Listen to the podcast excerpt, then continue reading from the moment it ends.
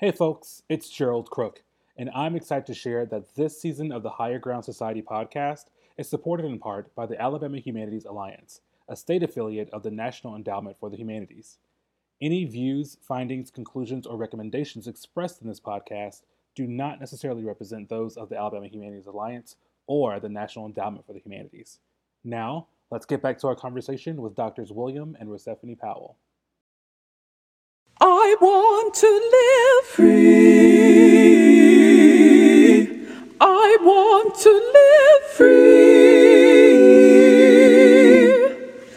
Free from anger, hatred, and fear. I want to live free.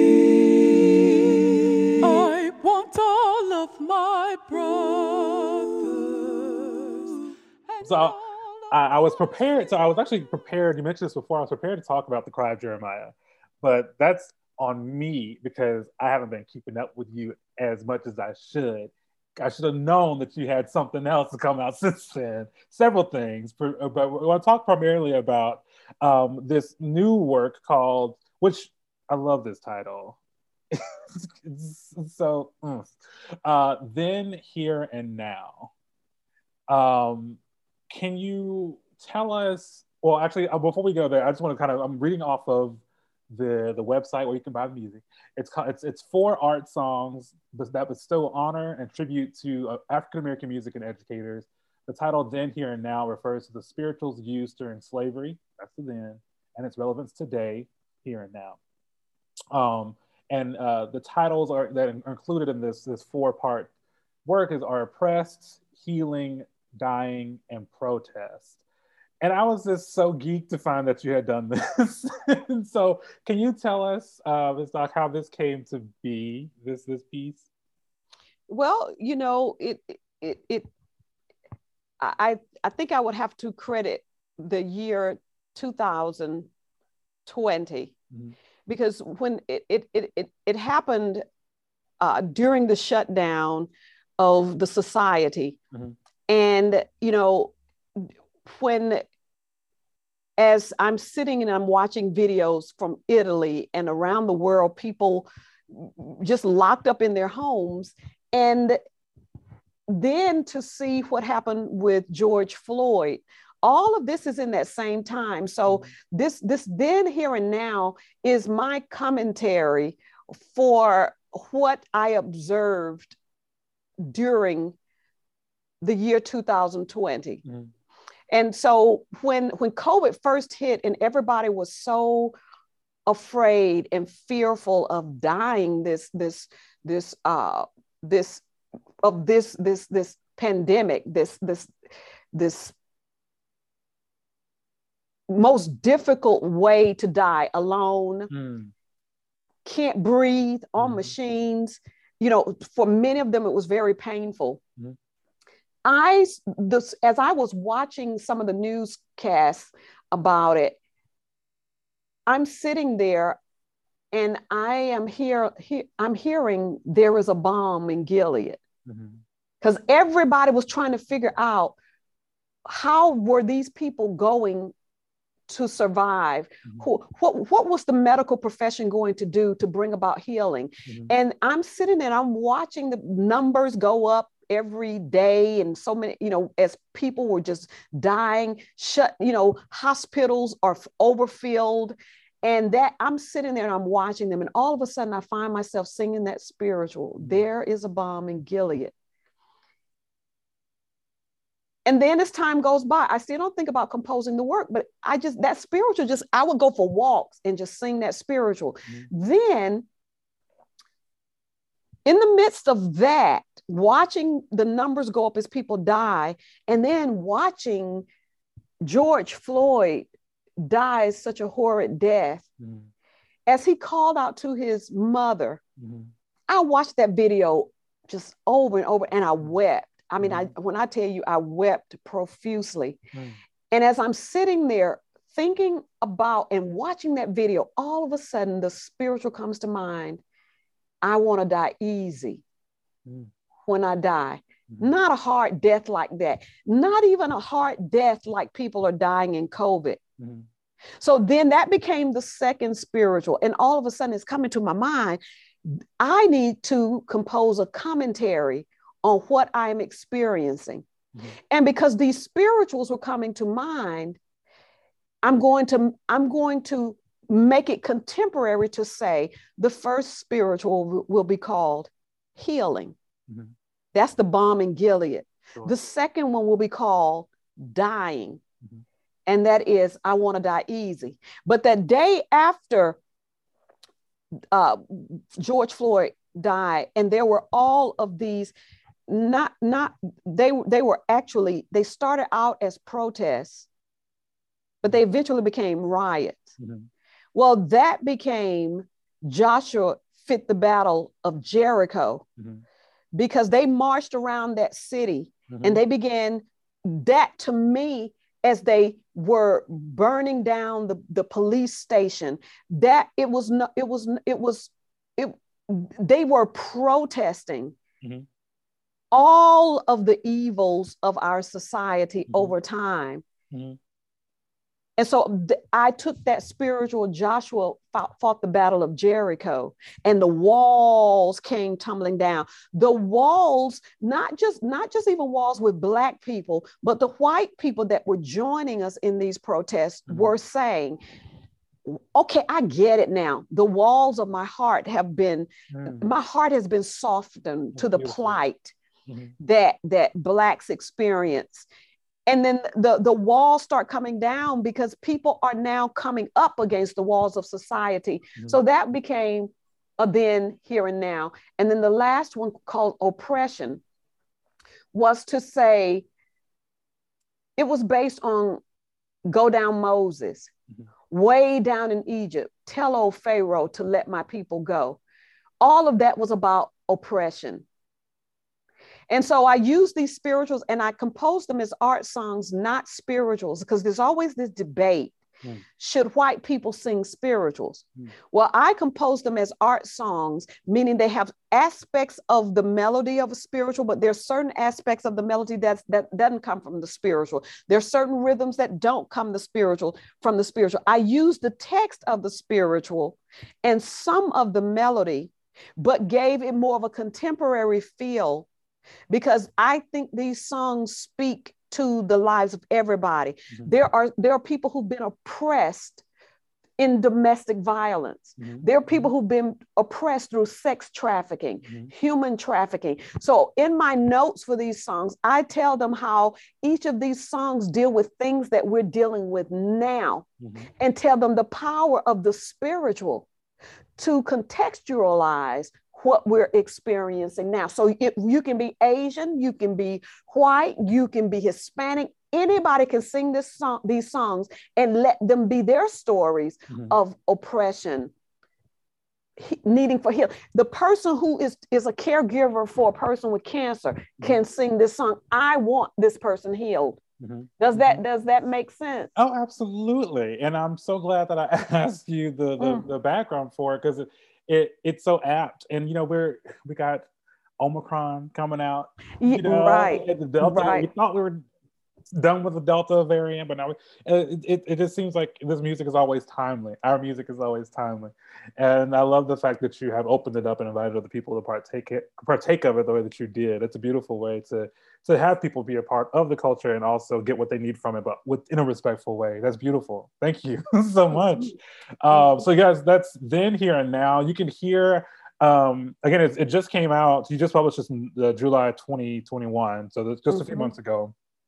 So I'm assuming there aren't like a lot of um, performance videos of people just doing it just just yet, but there are some looks like maybe demo videos on on YouTube, mm-hmm. and mm-hmm. the people who, who they did incredible jobs. Uh, so if you want to hear that, um, check it out. Just just Google it and uh, see what you can find. Um, so this is going to lead me to like the next question. Again, the both of you, you're conducting music, you're composing music this is i mean i'm not there yet but i have been able to perform and, and I, I do get some, some some jollies from that. But for you the both of you what's it like to go around the world and share your craft and share your music with other people? Like what do you what do you get out of that? I i think that it is uh, you know, it is quite rewarding when, and, and I think what it does more than anything, Rosephine and I see our roles, our positions as as not just being contained in music and the making of music, but basically in touching people mm. and touching people's lives and finding ways to to inspire, to uh, encourage, and so having one less barrier uh, between us and them. The music is kind of like that central connection, especially if it is uh, a, composition or an arrangement, in my case, where they meet us in the, you know, the music is kind of like the middle ground. And it's again, it's a tighter knit one because if it's something that we have done, especially you know a composition or whatever that Rosephine has written, they get to know her mm-hmm. more they get to know us more uh, they you know how it is when you're studying or learning a piece of music and you just kind of immerse yourself into the song mm-hmm. but when you do that you're coming into the realm of that individual and what that person may have been thinking so they're very curious about well what were you thinking when you were writing this or what yeah. just like the question you just asked and so when you are um, in that particular stage and you're learning of a piece of music you and then when it comes to again performing it it, it, does it just it makes connections unlike any other uh, especially in, in the music area of course other areas have their own ways of doing that but it, it, it makes those kinds of connections those heart mm-hmm. connections and um, and so we we do try to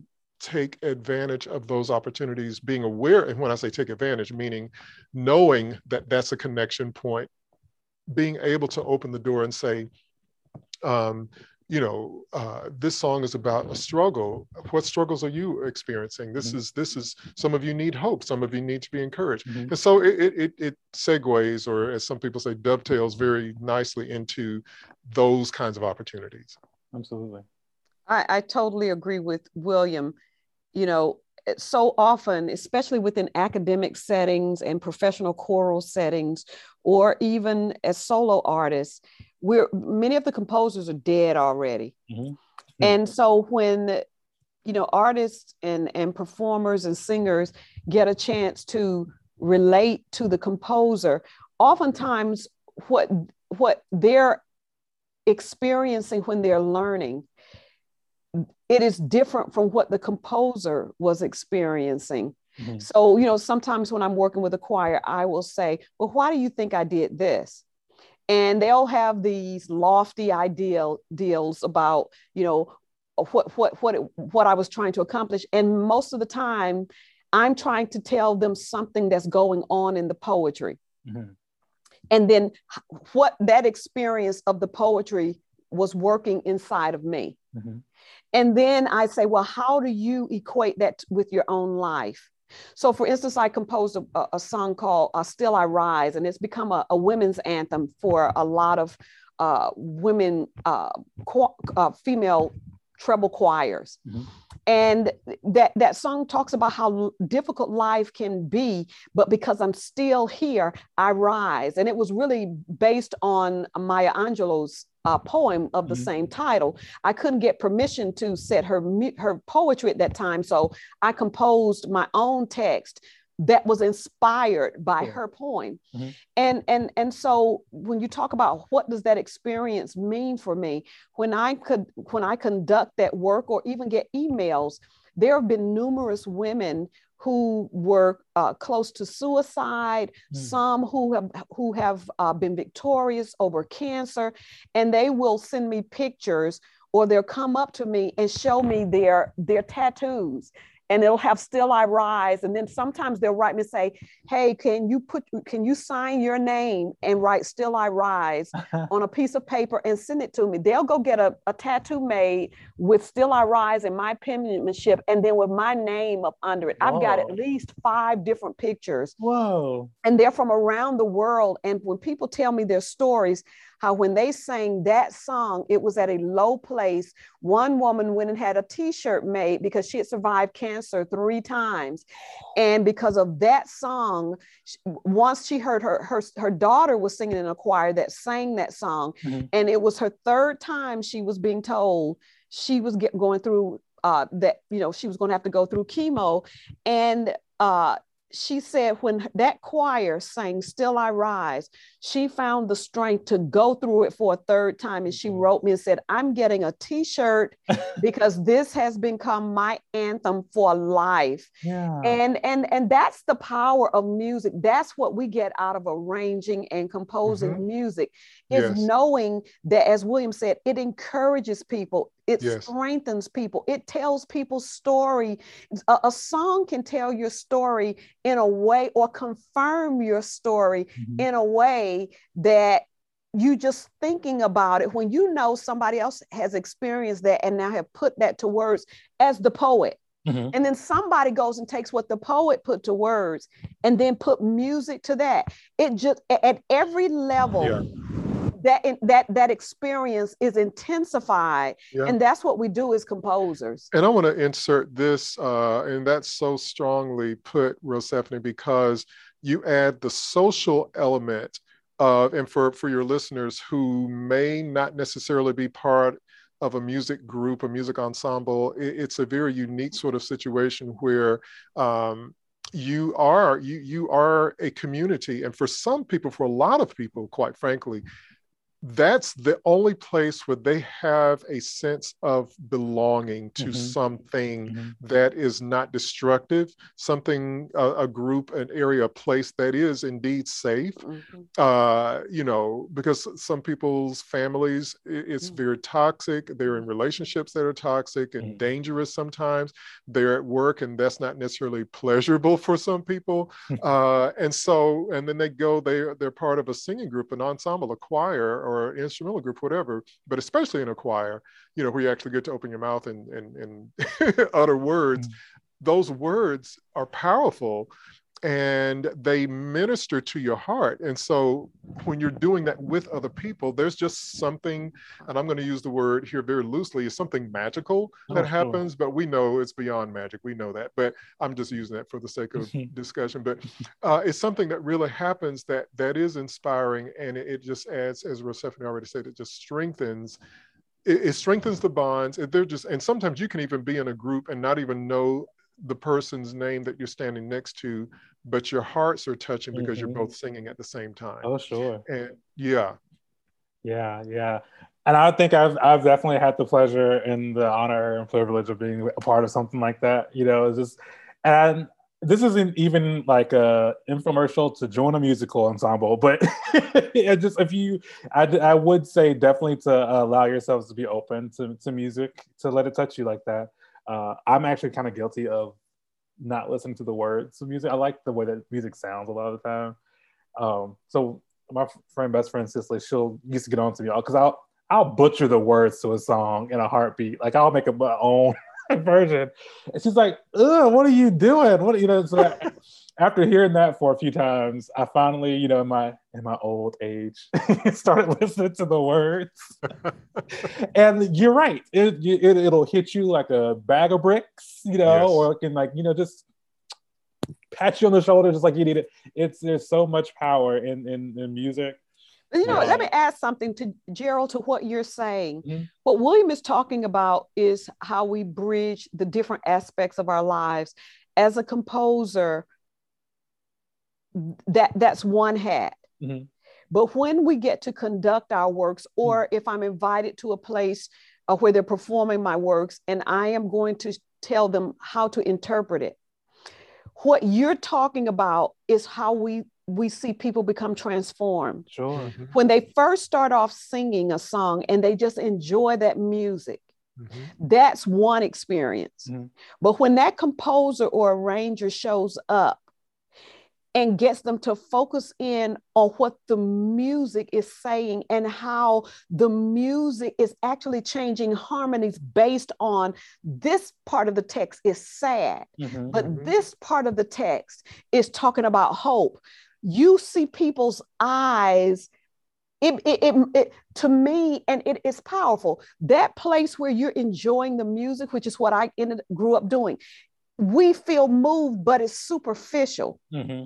But when you can delve into what those words are saying, mm-hmm. that's another level of touching the heart of your audience. Because when you can get moved to know what you're saying and why you're saying it, it comes out in your voice a very different way than when you just kind of grooving with the music, right. experiencing. One way you're touching the audience, you're both touching, you're, you're touching the audience artistic journey with the music. Absolutely. But when they start feeling like you've got an emo- emotional, deep level passion for the word, for the words, that gets that person to remember, you know, that word that you enunciated a particular way because you felt something about it mm-hmm. that hits that person and brings up a memory for when they had that experience mm-hmm. that's when i think you start touching people's lives with the music mm-hmm. a lot of places i go before the concert whether it's the choir jeremiah or or or or or, or gospel, gospel trinity. trinity. yeah mm-hmm. when they have me to go and speak to the audience before the performance it is like the people will come and they'll tell me, I wept because I remember what you told me was going on in those words. And when those harmonies were hitting me, I was I was remembering times in my life mm-hmm. when I felt close to committing suicide or uh, the times when I felt like I couldn't go another day and then all of a sudden I found hope and here I am still now it hit me in a way that if I hadn't heard what you were telling me you experienced when you composed it, I would have just said, Oh, that's beautiful music. But I went to another place with mm-hmm. this. I think that's the part we get to experience when we get to go out and work with the choirs or mm-hmm. tell the audiences what it is this music is about. That's brilliant. And I love that you said that because I think so. I work in the humanities professionally and that's a brilliant way a brilliant a great way to, to distinct make a distinction between the two. We're talking about the art right? Like so this this art music. But then once we actually have this experience this human experience this human reaction to the actual sounds the music and the art aspect of it then we can have these conversations and these revelations about ourselves. And that's the humanities folks just in case you're just in case you ever wondered you know what what we're talking about this is what we're supposed to be doing as, as humanists and as we engage the humanities. That was beautiful. That was amazing. Thank you so much. I have just three more questions before we wrap these up. And so uh, the, this is kind of might be along the same lines, but what are some of the most important lessons that you've learned from the work that you've done so far? So in creating and so so we've already talked about one, not to send music to to 10 different publishers with some stuff like that. What are what are some of the lessons that you've learned? You know, um, I'll go first this time. William has I put him on the spot of being first every, every time. One of the things that I will say that I have learned, and that is music is universal. Hmm. And as those of us who create music and work with choirs to bring it to life, the humanities which you're speaking about, we have to move past the notes, the right notes, and the mm-hmm. right rhythms. If we get past that to the meaning of the music, which is why I'm careful about what songs I choose to program, mm. because my job, I believe, is to get that choir to understand the power behind the words and the music and become messengers. So I always tell them it's multi-level. Mm-hmm. With, with, with, with music with words, it begins with the writer, the lyricist, or the poet. The composer's job is to figure out what that poet was trying to say Mm-hmm. Then put harmonies and rhythms up under that mm-hmm. to enhance that poetry. Mm-hmm. Then, as a conductor, my job is to figure out what that poet and that composer were trying to say, then emit that to the choir or the solo artist. And then that solo artist's job or that choir member's job is to figure out what the poet the composer and either conductor are trying to convey. then if those singers get that, it's their job to then take that to the audience who listens to them.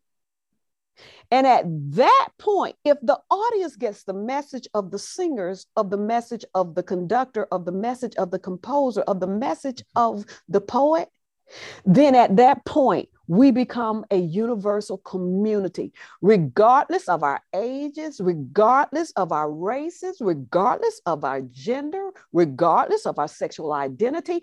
At that moment, if we all get it,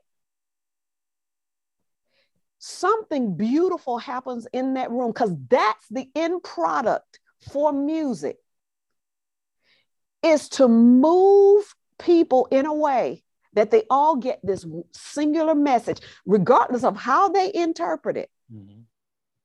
If I come and sing to you and you just leave saying, okay, there was a concert, it's over, or oh, this concert is going to last an hour. Oh man, we have 20 more minutes. We've got 30. that choir, conductor, poet, composer have not done their job. Yeah. In the end, we ought to leave a concert changed. Yeah.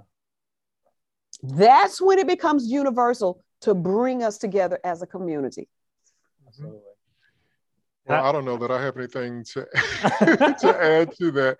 I, will probably backpedal by saying this, and that is, as a teacher, um, one of the things that uh, I have had to remind myself and have had to learn is that we are working with people, not products. Mm. Yeah. And and we are yes, we are in the educational aspect of things, we are producing uh, people to be better people and better professionals than when they came in, but they're still people all the way throughout this. And so, um, you know, we've all been through those who were over us who did not understand what it meant to be sick or what it meant to be five minutes late because you couldn't find a parking space or what it meant to not have money to pay for your uniform because you had to give money to your very irresponsible parents for you know all those kinds of mm-hmm. things mm-hmm. um, just people. We're working with people and people with life situations that may be different from our own. Mm-hmm. And uh, yet, at the same time, holding them to a standard that's higher than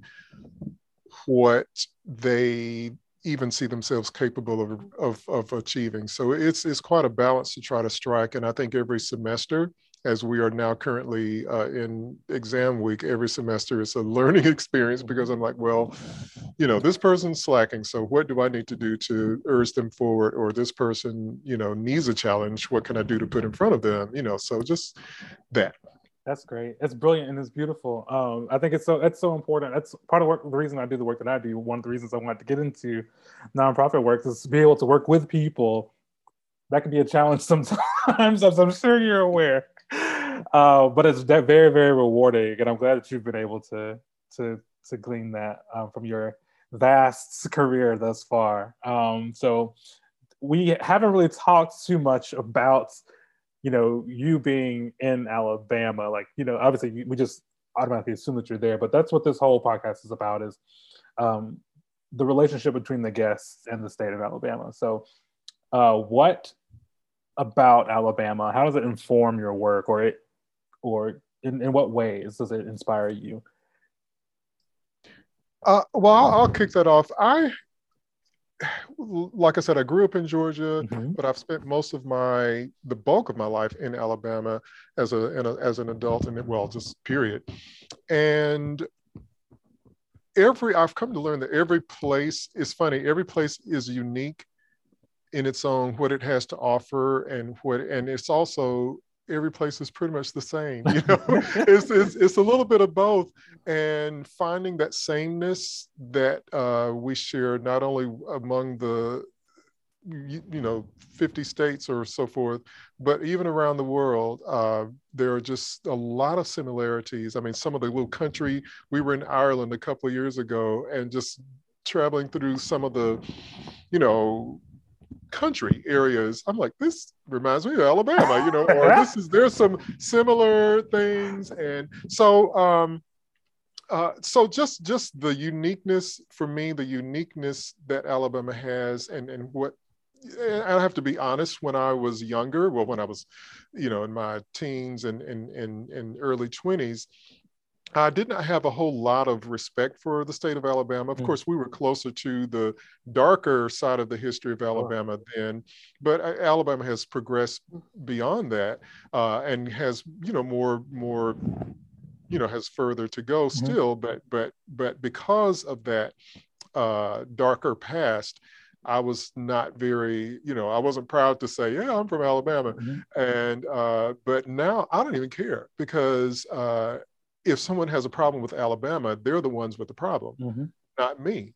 You know, mm-hmm. uh, they've. I'm, I also say, well, you know, you invited me. You knew where I was from, so obviously, you, you know, there, there's, we're not, we're not all bad. Mm-hmm. sure, sure. Yeah, and and traveling, especially, you know, east and west coast. You know, people ask that question often.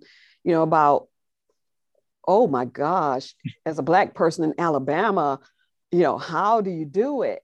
And I I explained to them, like William, you know, when I left Alabama to go to the East Coast, I said I would never come back to Alabama because you know uh, my as I told you earlier, my father founded the NAACP in Chambers County, and uh, we there was a lot of darkness in that crosses were burned in our yard. And i would get phone calls as a kid saying you know basically white men cussing out my dad and saying that they were going to kill us. And so i had a number of emotional issues based on that. But what my father taught me was there are good black people and bad black people. There are good white people and there are bad uh, white people and you know and with and as far as other races as well he was really a believer called himself a foot soldier of martin luther king and his thing was you judge people by their character how they treat you mm-hmm. tells you who they are you don't blame that on full uh, an entire race mm-hmm. and so uh, the the positives that i can say about being uh, in, uh, an alabamian is that the the dark the the, the things that i the hard things that i learned about racism coming up are also the things that i think i like about alabama and that is you know where you stand in alabama. Now when i go out on the west coast and and and on the east coast there will be people who uh, want to say hey you know everything's i'm liberal liberal everything's cool with me you know we're all one people. But i'm telling you there's so many fake people. Mm-hmm. and when i when i go and have to perform professionally and even lived on the east coast oh you know i thought that i had come into the promised land uh, especially when I, I i i you know went to study on the east coast and i found everybody was just backbiting and mm. you know one minute they're in your face acting like you're friends and then on and then you find out from somebody else they really don't even like you and they're mm. competing with you but i what i love about and i tell people all the time if people don't like you in alabama you know it and i would prefer not I, if you don't like me, then we do not have to communicate. I like that. I mm-hmm. prefer that. And then so I know what my lane is, mm-hmm. you know what your lane is, and yes. we don't have a problem. Mm-hmm. Right. But this other thing where you give me the impression we're running in the same lane, but I find out later we're not. I'm bothered with that because I've been brought up that Southern way that you mm-hmm. just honestly tell people where you stand. And you know, even our community, Black folk will tell you yes, where you will. stand with them. And I, yes. people, as a matter of fact, when I first went on the East Coast, people would be like, "Oh, you're so frank. You're just." that's all I knew. You know, because black people, they didn't even have to be your mom or your dad. They pull you to the side and say, "Now, baby, mm-hmm. you do that again." you know, mm-hmm. and everybody was your mama. You went out somewhere and didn't behave. They would go tell your mama or mm-hmm. your daddy what you were doing. Oh, so yes. the whole community was watching out for you mm-hmm. because we were all one community. Mm-hmm. So Alabama has given me uh, that and and it also gave me Alabama State University Mhm. and the HB all of the HBCUs that are, we we have so many here in Alabama. Yes, we do. And- Probably the most populated of all. the- Exactly. Yeah. And that's where we learned to sing these spirituals. We would come together for a festival, Miles College, Oakwood, uh, uh, uh, uh, Alabama A and A&M and Stillman. Miles College. Yeah. Oh, we we got together Tuskegee, yearly, Tuskegee, to sing spirituals, and the sound of all those black voices coming together. That again, that's where we cut our teeth. People ask me, "Well, what's your knowledge of spirituals? Why do you know so much?" Well, one was that my mother, my grandmother was the devotional leader in our church, and there were always gospelized spirituals or old school spirituals and and Dr. Wa- Watts hymns Mhm. growing up in Alabama is where I got these roots to Mhm. have a love for African American spirituals and how they should be sung in in the in the style uh, in the pers- from the perspective of the Fisk Jubilee singers. Mhm. If there are so many African Americans when you go East Coast and West Coast, they don't know the his- history It's different. I grew up with that history, and right. I'm thankful for being in Alabama to get that history and to, to own the history of the, the marches in Selma, Mhm. the marches in Montgomery. That's my history, and other people don't know anything. My, my father was a foot soldier for Martin Luther King. Here I am with Rosa Parks Mhm. we- you know montgomery you got the museum all there's all of this beautiful history Mhm. that so many of us don't take pride in it may there have was a been strength. there the was a strength of- in our people There wa- yes yes. And and a unity. and, yes you know, it's it's it's it's hard to even it's hard to even convey that uh in today's language for and get a full understanding just because uh, again so much of society has been segmented for you know in different reasons and and, and even even in the church i mean um they're just they're just so much just very segmented Yeah, and I think for whatever reason, I mean, I've only lived in the South, and I'm trying to you know stretch out and visit other places, but it does seem like the South uh, and Alabama, obviously included in that, like it just breeds communities.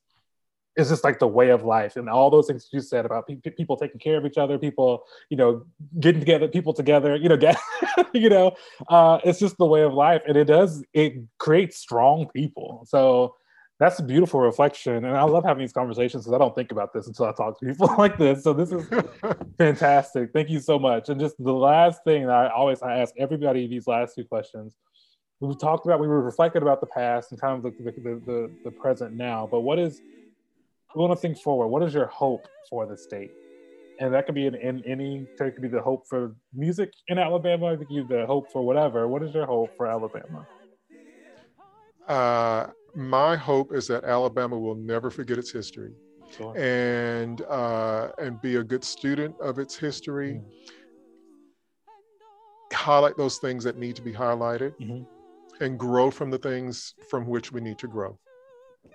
Love it. I, I listen i i totally agree with that. I my my thought is because at the heart of every human being we we we do tend to be prideful and self-centered Mhm. i think every human being has that within himself or herself so there is never going to be this utopia Mhm. of everybody perfectly putting another person before themselves Mhm. but I think my hope for our state is that we will continue to move forward. People say we have the, the racism is just what it's always be, been. That's a lie. I grew up here. I went to school when the black school. I when I was a child, the black school that I went to. I used to wonder why all the books were always ragged and used. Mhm. I did not know until we integrated. We were behind here in Alabama. We integrated in the 70s. Mhm. And when we integrated, and I went to these schools that were, predom- were, were before we integrated all white, new books. The, the, the, the walls were clean white. There, I saw the shift from segregation to integration. Mhm. Alabama has come a long way. Mhm. I don't want us to become satisfied, and I want us to continue to move forward. Mhm. But one thing I hope will happen at some point in Alabama is that the African American community, like William said, will go back and look at the strong tradition that we had of families. Mhm. I am seeing many of our families destruct Mhm.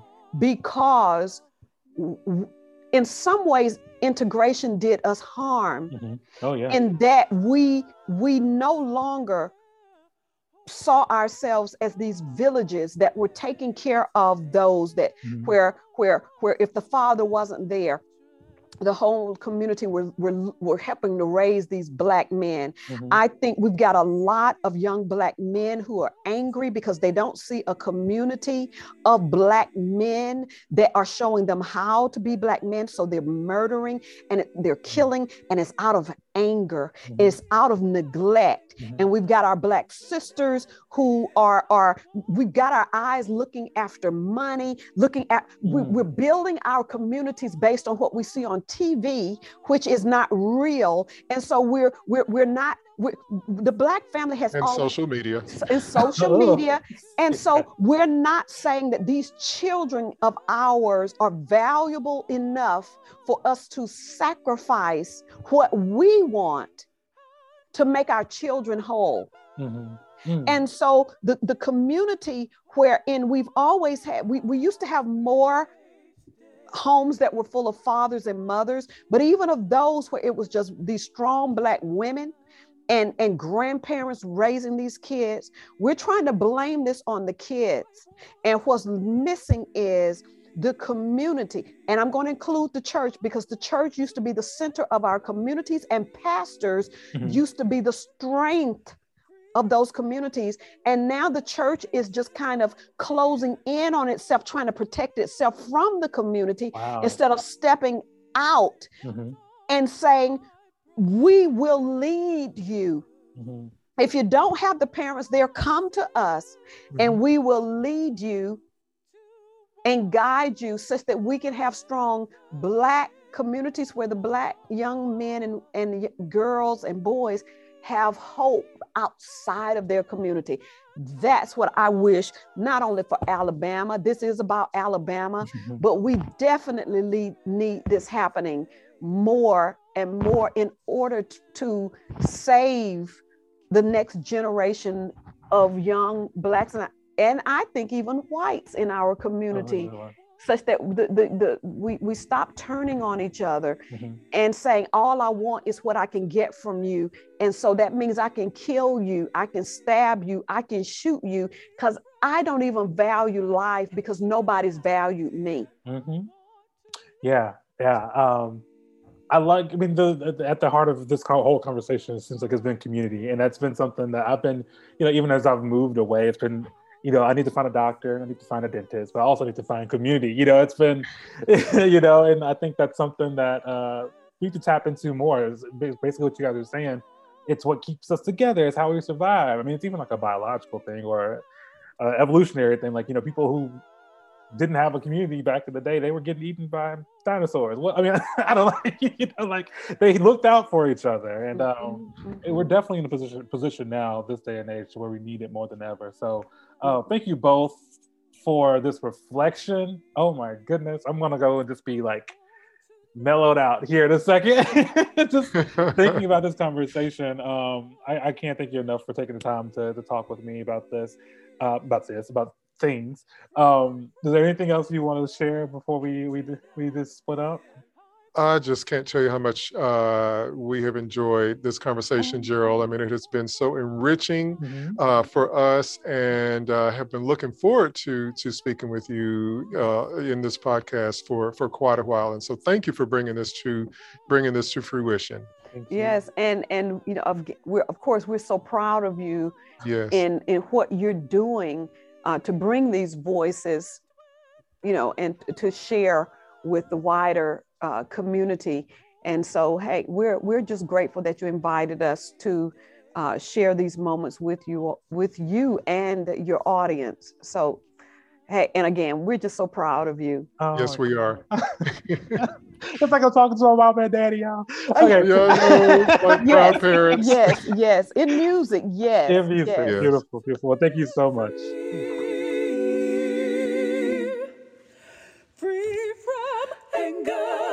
Hatred, and fear. I want to live free. I want all of And that's a wrap on my incredible conversation with the Auburn University super couple, Dr. William Powell, the Charles W. Barkley Endowed Professor of Music and Director of Choral Activities, and Dr. Rosephanie Powell, Professor of Voice and internationally acclaimed composer. I'd like to thank them both for sharing their time and their minds with me. I'm so grateful for the opportunity to reconnect and learn from them, just as I did as a student at Auburn more than 10 years ago. Oof, baby boy's getting old. this episode featured the song I Want to Be Free, an original composition and performance by another one of the Powell students, Birmingham singer and lifestyle influencer Shanice Nicole. I'd like to once again thank the Alabama Humanities Alliance for their support of this season of the Higher Ground Society podcast. Be sure to check out the great work that they're doing across the state at alabamahumanities.org. Finally, I'd like to thank you, listener, for joining in with us on the conversation. Be sure to subscribe to the podcast wherever you're listening to be notified for future episodes of the show. We're counting down to the last episodes of this season with some truly inspiring guests, so don't miss out. Plug in. Until next time, be easy.